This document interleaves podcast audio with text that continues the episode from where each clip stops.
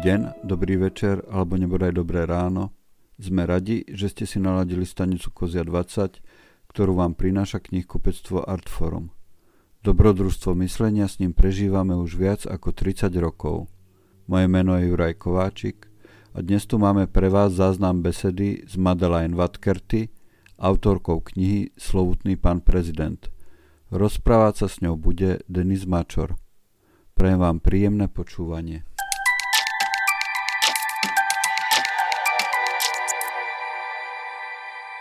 Dobrý deň, vítam všetkých divákov a poslucháčov, ktorí sa dnes zúčastňujú tohto živého prenosu.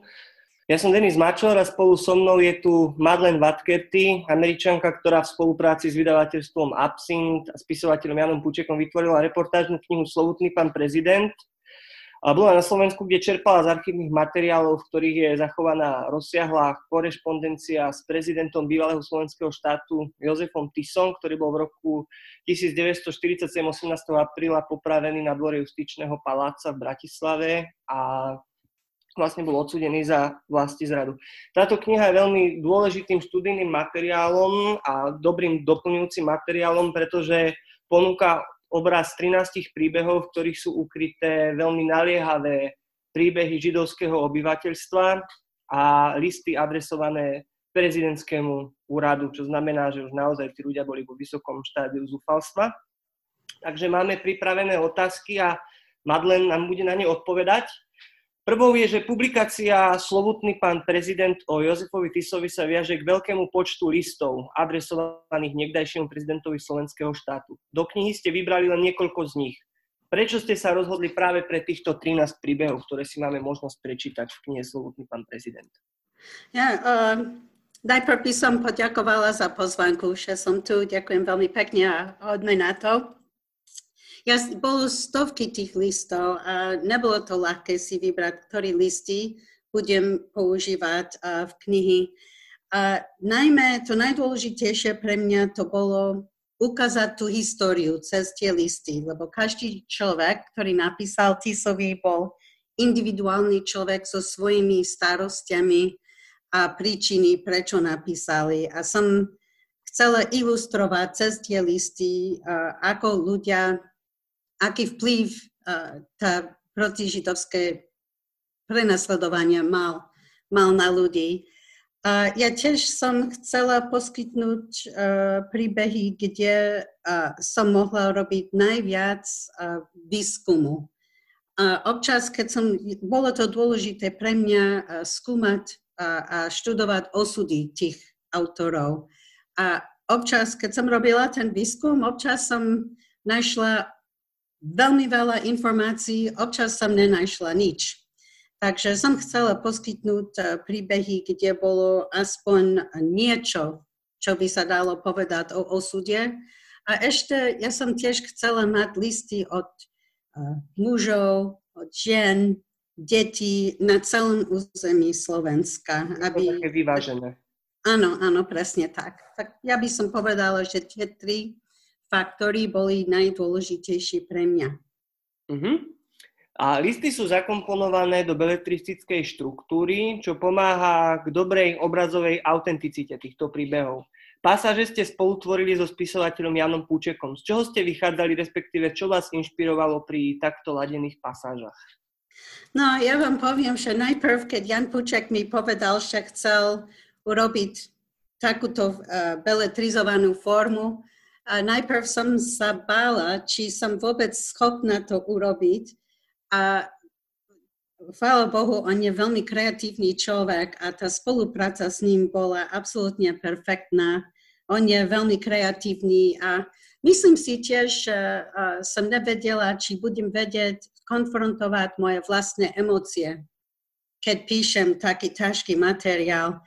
Ale my sme dúfali, že táto forma, to, taký hybrid, uh, že táto forma nám pomôže pritiahnuť nový, nových čitateľov, ktorí by mohli mať záujem o tom, o tom uh, materiále. A sme dúfali, že tá beletrizovaná forma, ja neviem, či vy hovoríte po slovensky, odomknúť tú moc tých príbehov. To nehovoríte, no ja to vidím na vašej tváre, ale...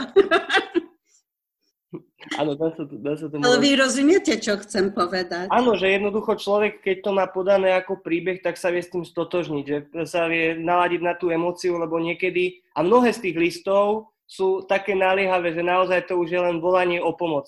Pri ponorke, ktorá sa potápa a tam často majú taký apoteózny charakter, že toho prezidenta sa snažia chytiť za to, že je kňaz že jednoducho možno, že sa nad nimi zlutuje, keď je to takýto duchovný človek. Takže je rozumieť, že možno, že keby tam bol ten list vytrhnutý z akéhokoľvek nejakého ľudského kontextu, tak by bol takový problém sa k tomu dostať. A to je aj takýchto uh, archívnych materiálov alebo tak ďalej. Ja, ja sa teším na ten deň, keď badateľná v Slovenskom národnom archíve bude znova otvorená, alebo fakt by som chcela pokračovať. Je to nekonečná zdroja informácií o holokauste na Slovensku a veľmi veľa materiálu a veľký priestor pre ďalší štúdium. Teraz pracujem na jednom projekte, dostala som cez americké veľvyslanstvo grant, aby sme mohli adaptovať tie materiály pre slovenskej stred, strednej, strednej školy a um, používať ich uh, ako zdroje pre študentov, aby mohli um, sa priblížiť k, k tejto histórii. Tak to je ďalší projekt a píšem a tak Madlen má asi nejaký uh, problém s pripojením, tak už je to? Už je to v poriadku. Áno, už je to v poriadku. Môžeme pokračovať. Skončili ste tam, že... OK. Uh, áno. Do, áno, čo by som chcela, uh, je veľmi veľa listov, ktorí ne, nesú v tejto knihy. Uvidíme, no, uvidíme, ale chcela by som. Ozýva sa, ozýva sa psík. Ja, je dobré. Dobre, čiže vlastne chcete, aby to malo aj taký edukatívny charakter, že chcete dovzdelávať aj študentov na stredných školách, ktorí majú minimálny obraz a môžu niekedy zľahčovať okolnosti e, týchto vecí, o ktorých píšete v listoch. Ano. Otázkou je, že kniha je vo svojej atmosfére veľmi špecifická. Rovnako s Janom Pučekom ste sa v rozhovore nedávno rozprávali o tom, že ten obal je veľmi dobre zvládnutý, pretože nám ponúka len siluetu Jozefa Tisa, prezidenta, ktorý naozaj tam nie je viditeľný, že je tam inkognito a že si už vieme ho dosadiť a niekto možno, že ani len akože keď sa bavíme teda o tých stredoškolákoch, vlastne nevie, že kto za touto siluetou je. Ale títo občania, ktorí mu písali tieto listy, vedeli veľmi dobre, kto je Jozef Tiso a Uh, jednoducho tá jeho odpoveď vyzerala dosť podobne, ako je tá silueta. Že vlastne prišiel vždy len po dlhej dobe nejaký strohý úradný list z prezidentskej kancelárie, kde bolo napísané napríklad len, že vaše žiadosti nebolo vyhovené. A myslíte si, že bol uh, Jozef Tiso vo vzťahu k židov, židovskému obyvateľstvu taký formálny, ak je len tá silueta na tom obale? Uh, ja si myslím, že áno, to, to by to je rozhovor na, na dlhý čas toto, ale budem sa snažiť byť uh, stručná uh, s mojou odpovedou. Uh, najprv musím veľmi gratulovať Pavlinu uh, Morhacovu, že ona uh, dizajnovala ten obal a že fakt uh, dá sa vidieť sú ako jeho tieň za všetkom. A ona bola veľmi napaditá s tým. Um, ak vy, vy sa mi pýtate, či uh, TISO dával, um, kto dostal tie, tie výnimky?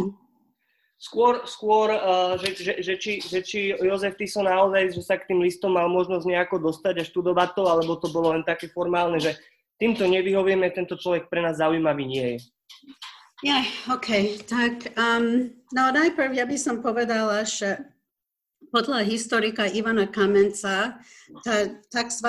židovská otázka bola uh, najdôležitejšia otázka, čo sa týka zákonodárstva a, a nariadenie, vyhlášky, um, že bolo viac ako ústavný zákon. A bolo to, bolo, on tiež uh, odhadol v jeho knihy o Tisovi, že ľudia on, on si myslí, že je tam 20 tisíc listov mm-hmm. tak nedá sa ignorovať taký obrovský počet ano. listov.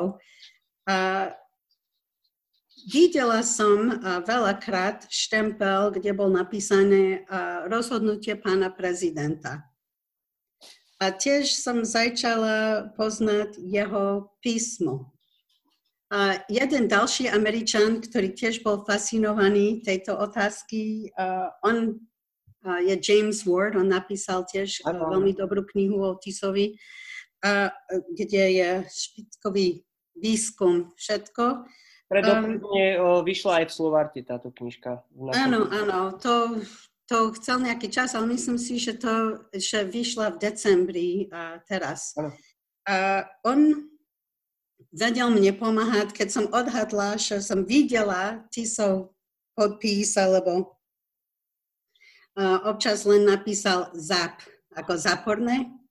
Uh, ukázala som mu to a on vedel mňa potvrdiť a som sa, teraz myslím si, že už viem rozoznať jeho, um, jeho písmo, ale keď on bol posúdený po vojni, uh, sa mu pýtali uh, ja, o jeho postupe k tým listom a on hovoril, že uh, on, on videl každý list.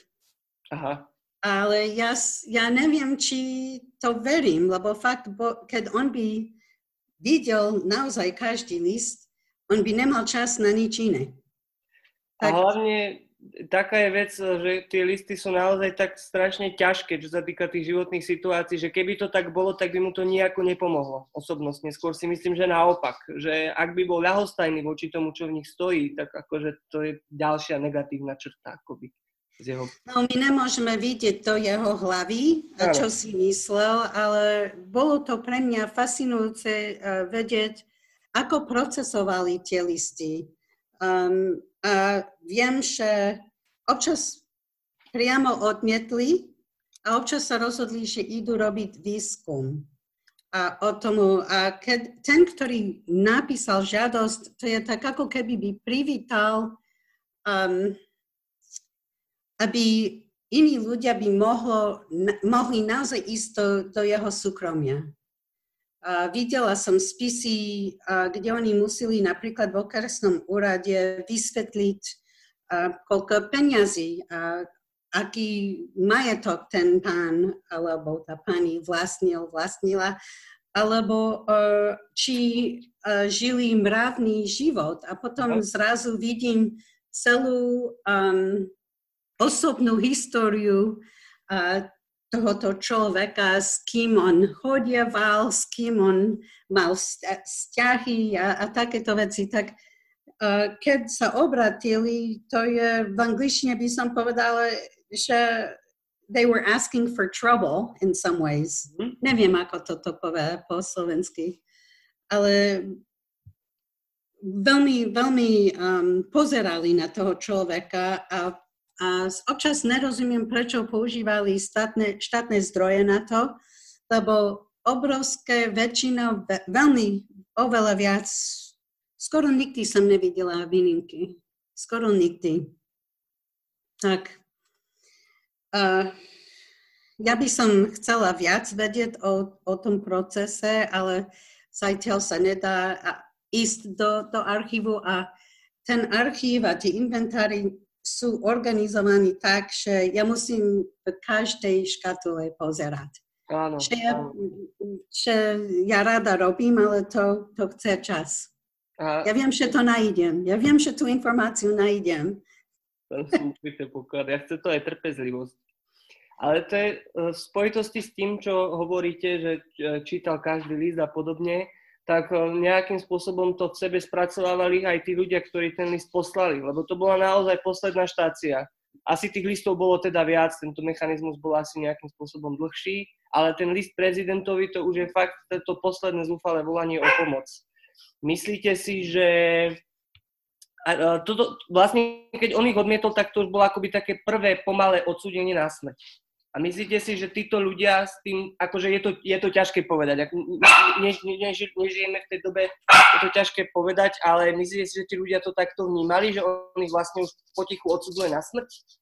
No, uh, jedna veľká hodnota tých listov je, že oni boli napísaní v reálnom čase. Áno. Že to nie je niečo, čo hovorili potom, veľa z nich neprežilo, ale um, myslím si, že ľudia boli zúfali, pretože boli poperizovaní a potom začali byť viac a viac zúfali ale nevedeli, že to ide o vlastnom živote. Napríklad ľudia napísali Tisovi a za menej ako 6 mesiace, že pôjdu do plynovej komory. Že plynová komora bola niečo, čo uh, by bolo absurdné pre tých ľudí. Uh, to ani neišlo do úvahy, ale boli zúfali, lebo nemali, nemali uh, ich obchody, stratili domy, a, a kde žili. A oni sú ľudia, ktorí vedeli. A ja sa pamätám na jeden list, kde niekto napísal, že ak idete deportovať a, všetkých Židov, že to je pripravený výtunok. Myslím si, že to, že Slovensk, keď vojaci boli na východnom fronte a začali o tom písať v ich listoch a poslať fotky popravených židov, že to tiež eventuálne, to nie ako dnes, keď sú sociálne sieti, kde sa dá sa dozvedieť zo pár minút, ale eventuálne napokon ľudia o tom, o tom vedeli a báli sa veľmi. Mm-hmm. Báli sa. Boli veľmi zúfali ak dobre rozumiem, tak e, z toho mi vyplýva, že vlastne existuje aj nejaká korešpondencia, ktorá kritizuje priamo akože smerom do rúk Tisovi to, čo sa stalo, že prichádzala mu do rúk aj nejaká kritika, ja neviem, že vychádzali nejaké informácie, že sa niekto z vojakov alebo civilných obyvateľov dozvedel, že aké veci sa dejú. E, existuje zachovaná aj nejaká takáto korešpondencia? Alebo takéto ja som nevidela žiadny list, kde ľudia kritizovali.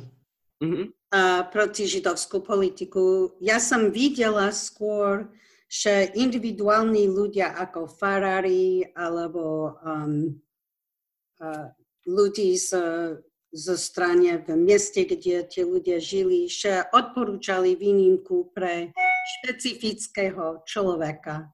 Ale kritika tej politiky ja som nevidela. Mm-hmm. Vôbec. No a teraz ste urobili knihu, v ktorej akoby uh, základom sú listy. Ale na druhej strane aj čo urobil ten James Ward, treba tú knižku, a je tam vykreslená aj taká veľmi ambivalentná povaha uh, Jozefa Tisa, pretože na jednej strane máme prezidenta, na druhej strane je to akože, čo vieme z jeho života, tak to bol akože fakt, že veľmi ambiciózny a usilovný človek, ktorý išiel akože naozaj, že striktne za svojimi cieľmi a dokázal akože údajne veľmi dobré výsledky. A na druhej strane tu máme to, že naozaj tá jeho klerická akoby profesia a v rozpore s tým, čo musel v rozpore s tým, čo musel akoby na dennej báze robiť. Že budilo to vás záujem akoby sa o, o ňom viac zaujímať, alebo pre vás dostatočne jasnou rečou hovoria tie listy a máte o ňom taký absolútny obraz už, už nejakým spôsobom. Ja si myslím, že tie, tie listy hovoria pre sami seba. Um, myslím si, že máte pravdu, že ľudia mu napísali, ako, uh, že on bol duhovná autorita, aj štátna autorita. Uh, často som videla také témy patriotizmus aj náboženstvo v tých listách. Že to je ako ľudia ramovali ich prosby. A nielen Židia, a aj nežidia napísali tiež veľmi patriotické listy, kde hovorili o, o, o náboženstve. A snažili sa ho presvedčiť, že on by mal v prípade tých uh, nežidovských autorov, uh, oni chceli židovský majetok mm-hmm. Židia chceli um, výnimku alebo uh, inú milosť. A to, že uh, Tiso bol uh, kniazom, to je uh, veľmi, pre mňa to bolo fascinujúce, lebo uh, náboženstvo hovorí o tom, že my by sme mali milovať našeho suseda, že my by sme mali um, že nekradnúť a, a snažiť sa um, a mať lásku a, a tieto veci. A stále snažím sa uh, rozumieť ako to bolo, ale ja si myslím, že máte pravdu, že James Wardová kniha veľmi dobre vysvetľuje, ktorý vplyvy boli na TISA a on urobil veľmi, veľmi dobrý, hlboký výskum. Áno.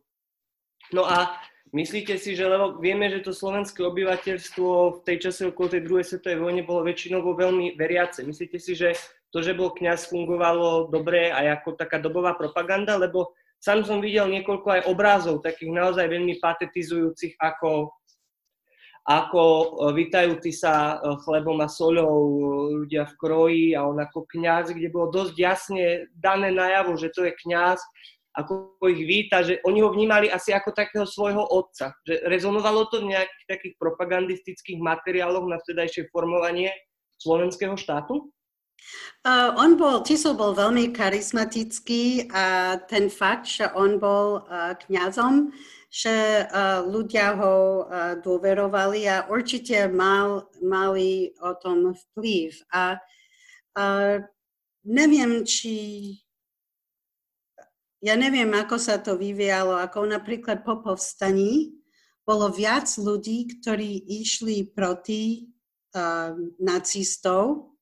Po povstaní ako predtým. A neviem, neviem, či to nebolo, pretože uh, Tisov mala tú autoritu.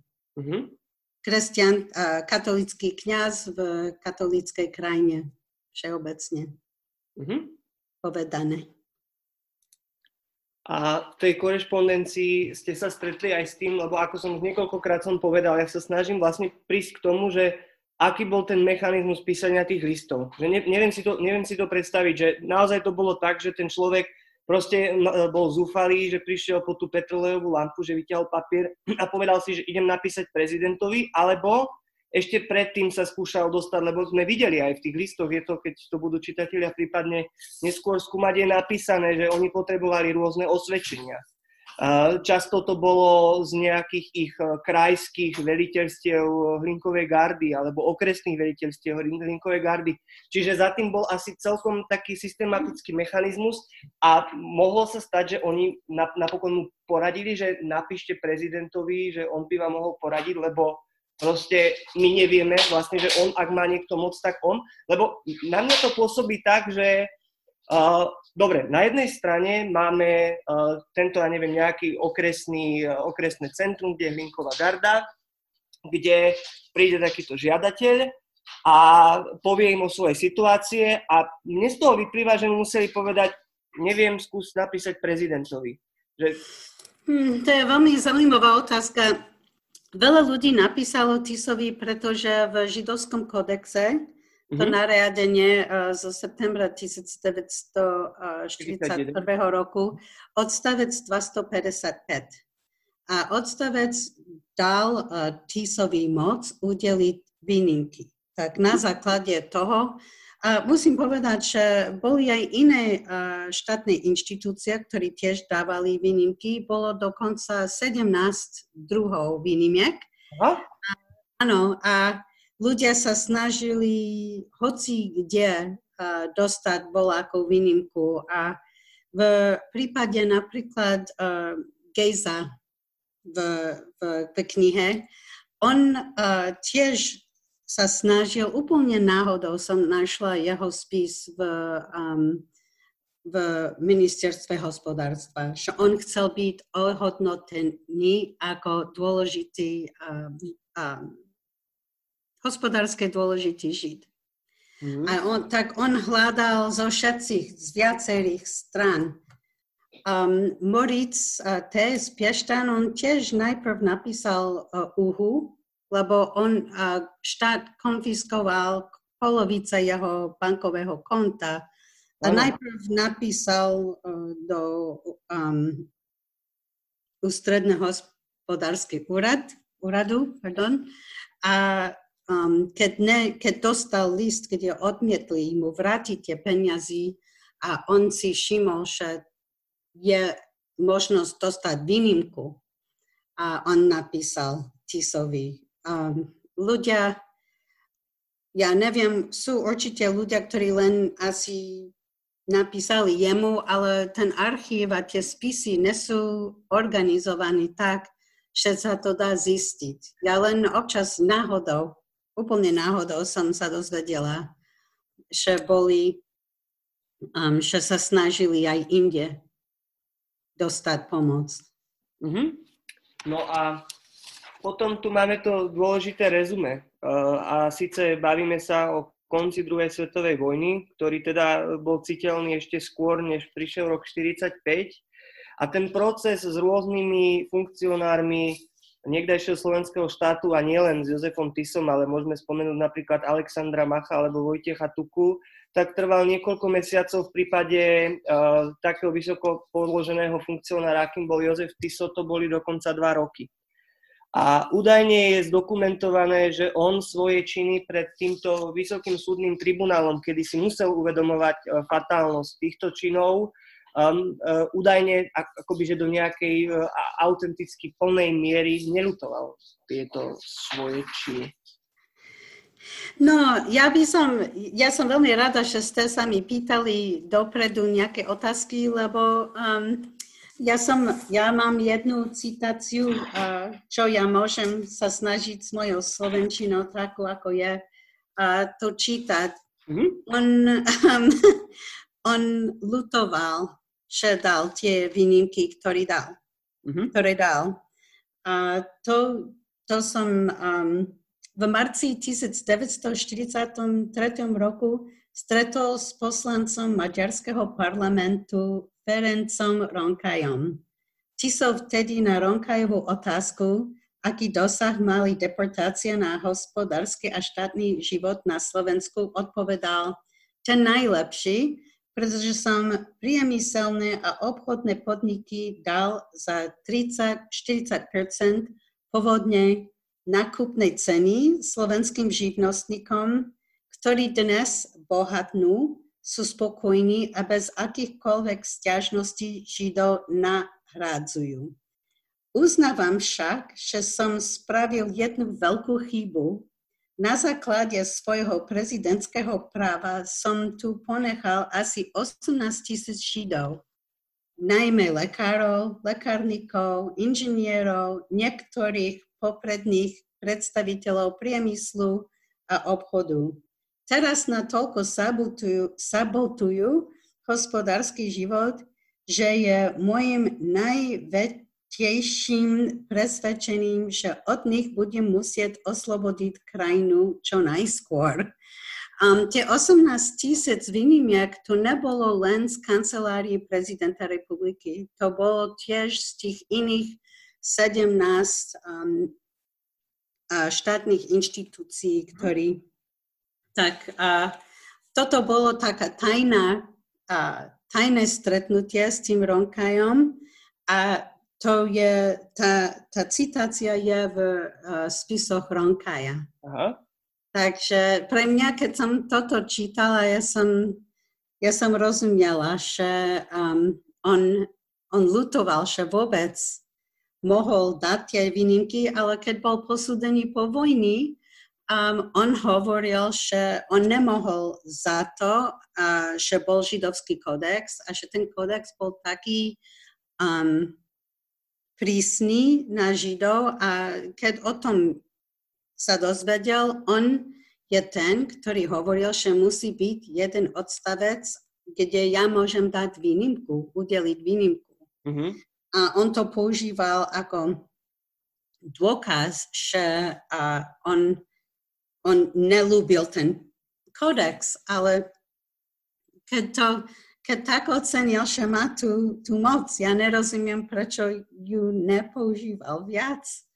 Mm, a on aj podpísal vysťahovalecký zákon, ktorý um, zobral štátne občanstvo od Židov aj ich posledný majetok, že ľudia, keď boli deportovaní, museli podpísať taký formulár, kde hovorili, že oni uh, už nebudú slovenskí občania a ak nechali nejaký majetok na Slovensku, keď budú deportovaní, to patrí, uh, to môže patriť potom do štátu. Mm-hmm. Tak, um, tak to je dlhá, dlhá odpoveď na krátku otázku.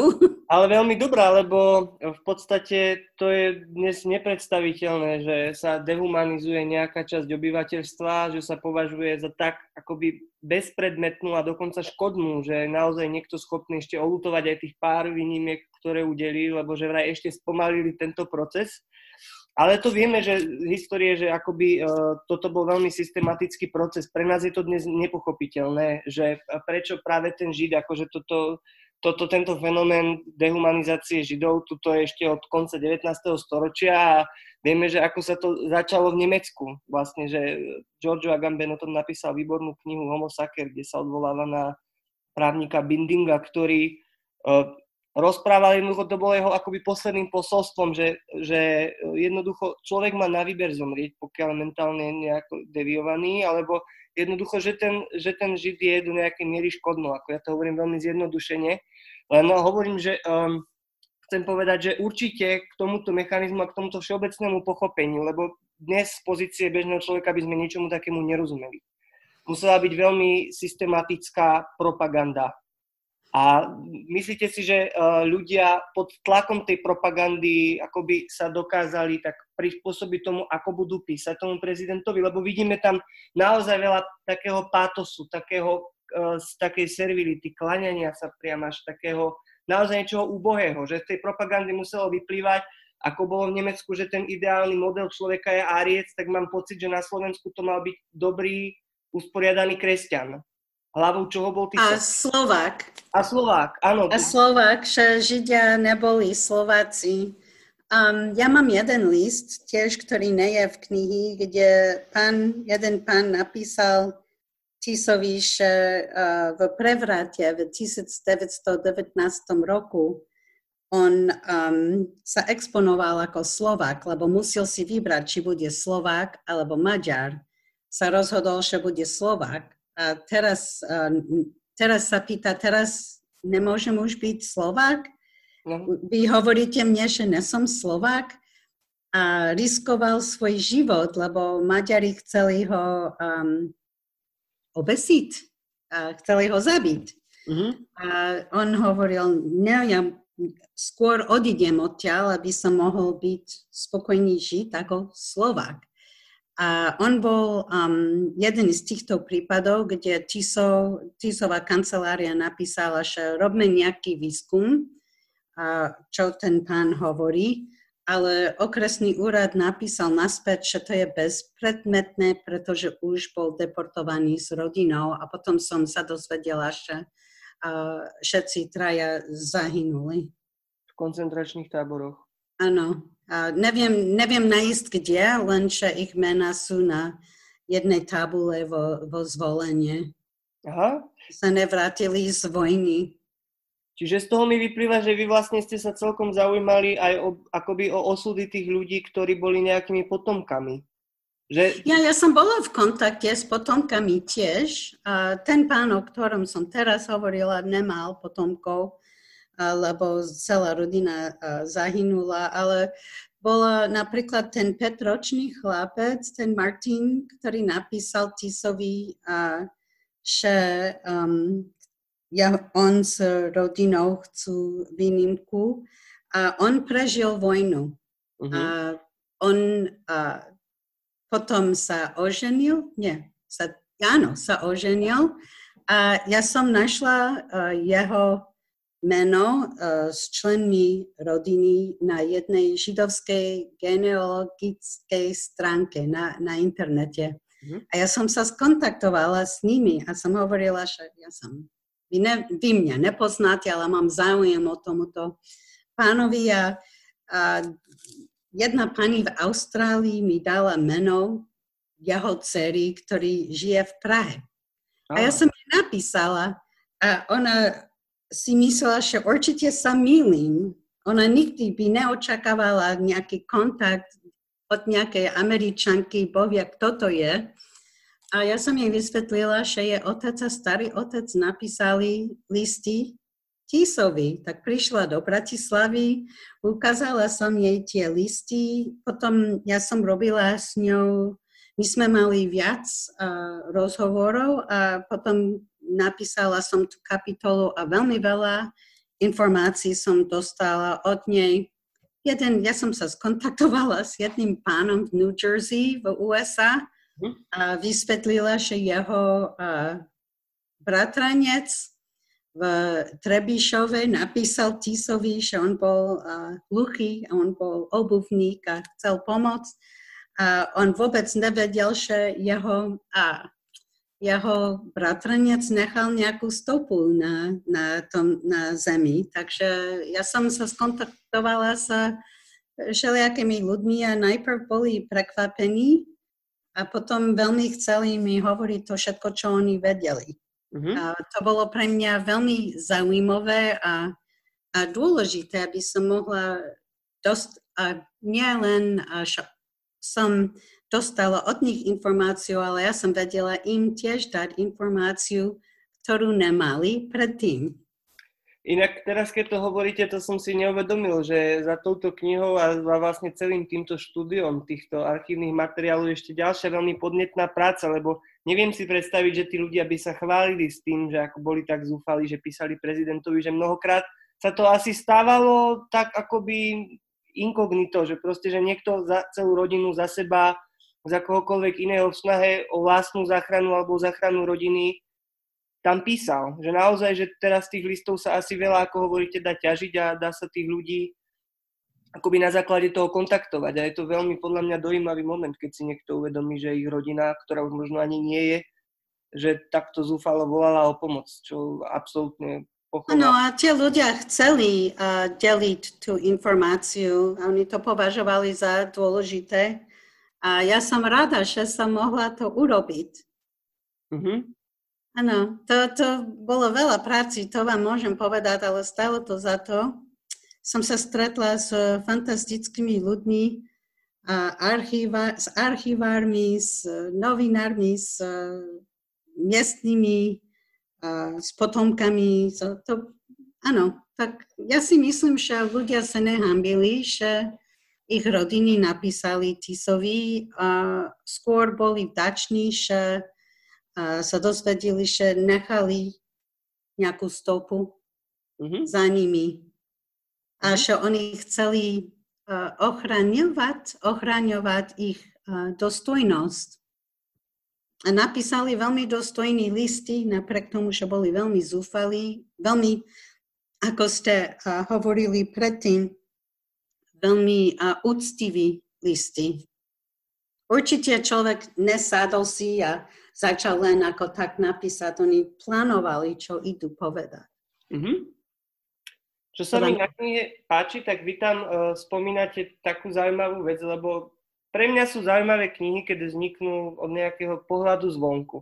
Že naozaj tých kníh o tých našich uh, prezidentoch a národných dejateľoch a tak ďalej vzniká akoby kvantum, ale vy ste mali akoby na nejakej miery taký odstup. Aj to tam spomínate, že vlastne tým, že nie ste Slovenka, tak nemáte sklony k nejakej mitizácii alebo takému nejakému umelému obhajovaniu alebo čomu. A myslíte si, a to je podľa mňa ťažká otázka, neviem, či je na ňu úplne možné odpovedať, že by sa váš uh, postoj k týmto listom zmenil, keby ste boli Slovenka?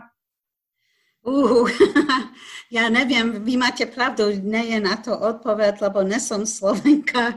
A myslím si, že fakt to, že som uh, cudzinka, to je znamená, že žiadnu agendu nemám. A sa mi zdá, že keď ľudia tu na, uh, hovoria o tom období a o tej tragickej histórii, že každý má svoju agendu mm-hmm. a ja nemám, lebo ja nesom odtiaľ a ja som, mhm. nesom postihnutá tou históriou a neviem, neviem, ako by som sa cítila, keď by som, asi by som prišla na tie isté závery, pretože uh, tie archívy, tie kusy, papier, oni neklámu.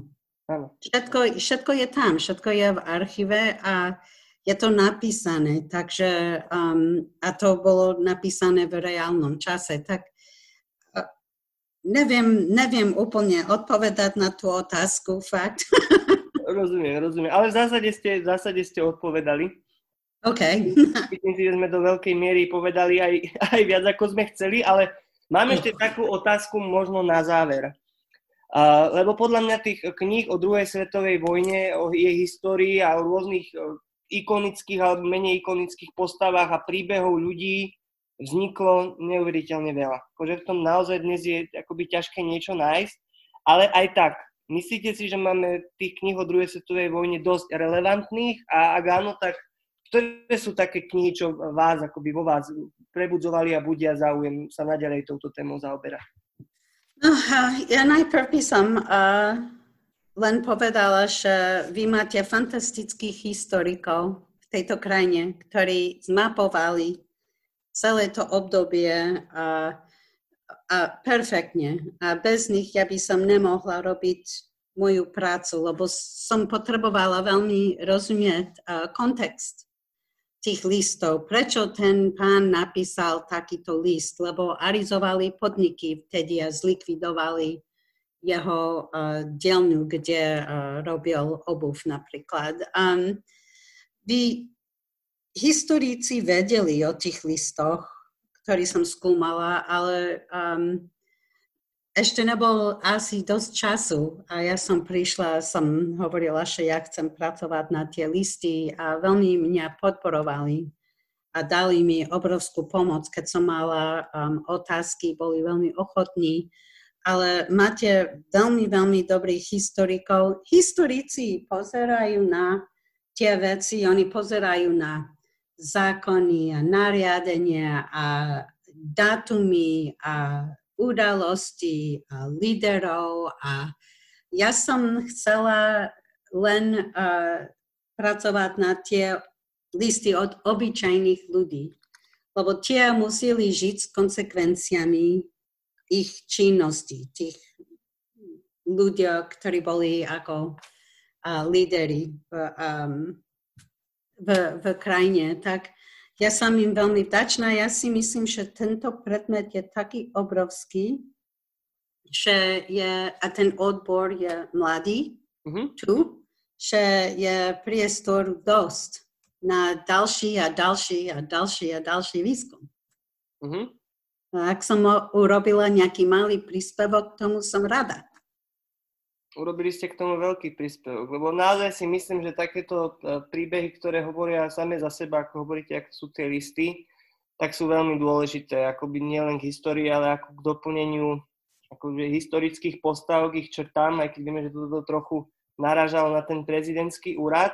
My veľmi pekne ďakujeme za takýto podnetný a inšpiratívny rozhovor, veľmi ľudský a odporúčam všetkým, aby si knihu Slovutný pán prezident Prečítal je tam 13 veľmi napínavých a zaujímavých životných príbehov, ktoré sú skutočné a nič len skutočné. Čiže veľmi pekne ďakujeme a na záver by som chcel ešte uh, pripomenúť, že celý tento náš rozhovor si môžete vypočuť aj vo forme podcastu na stanici Kozia 20. Takže ďakujem ešte raz, želáme pekný deň a držte sa. Veľa zdravia. Ďakujem aj ja.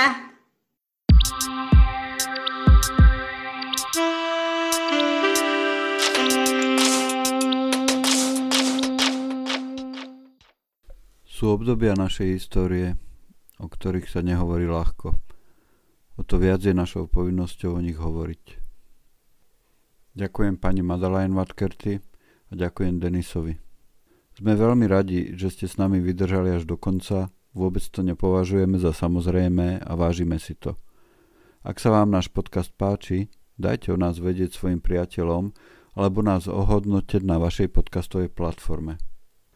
Tento program vám prinieslo knihkupectvo Artforum, s ktorým prežívame dobrodružstvo myslenia už viac ako 30 rokov. Majte sa dobre, opatrujte sa, dávajte si na seba pozor a kupujte si dobré knihy, nájdete ich na adrese www.artforum.sk.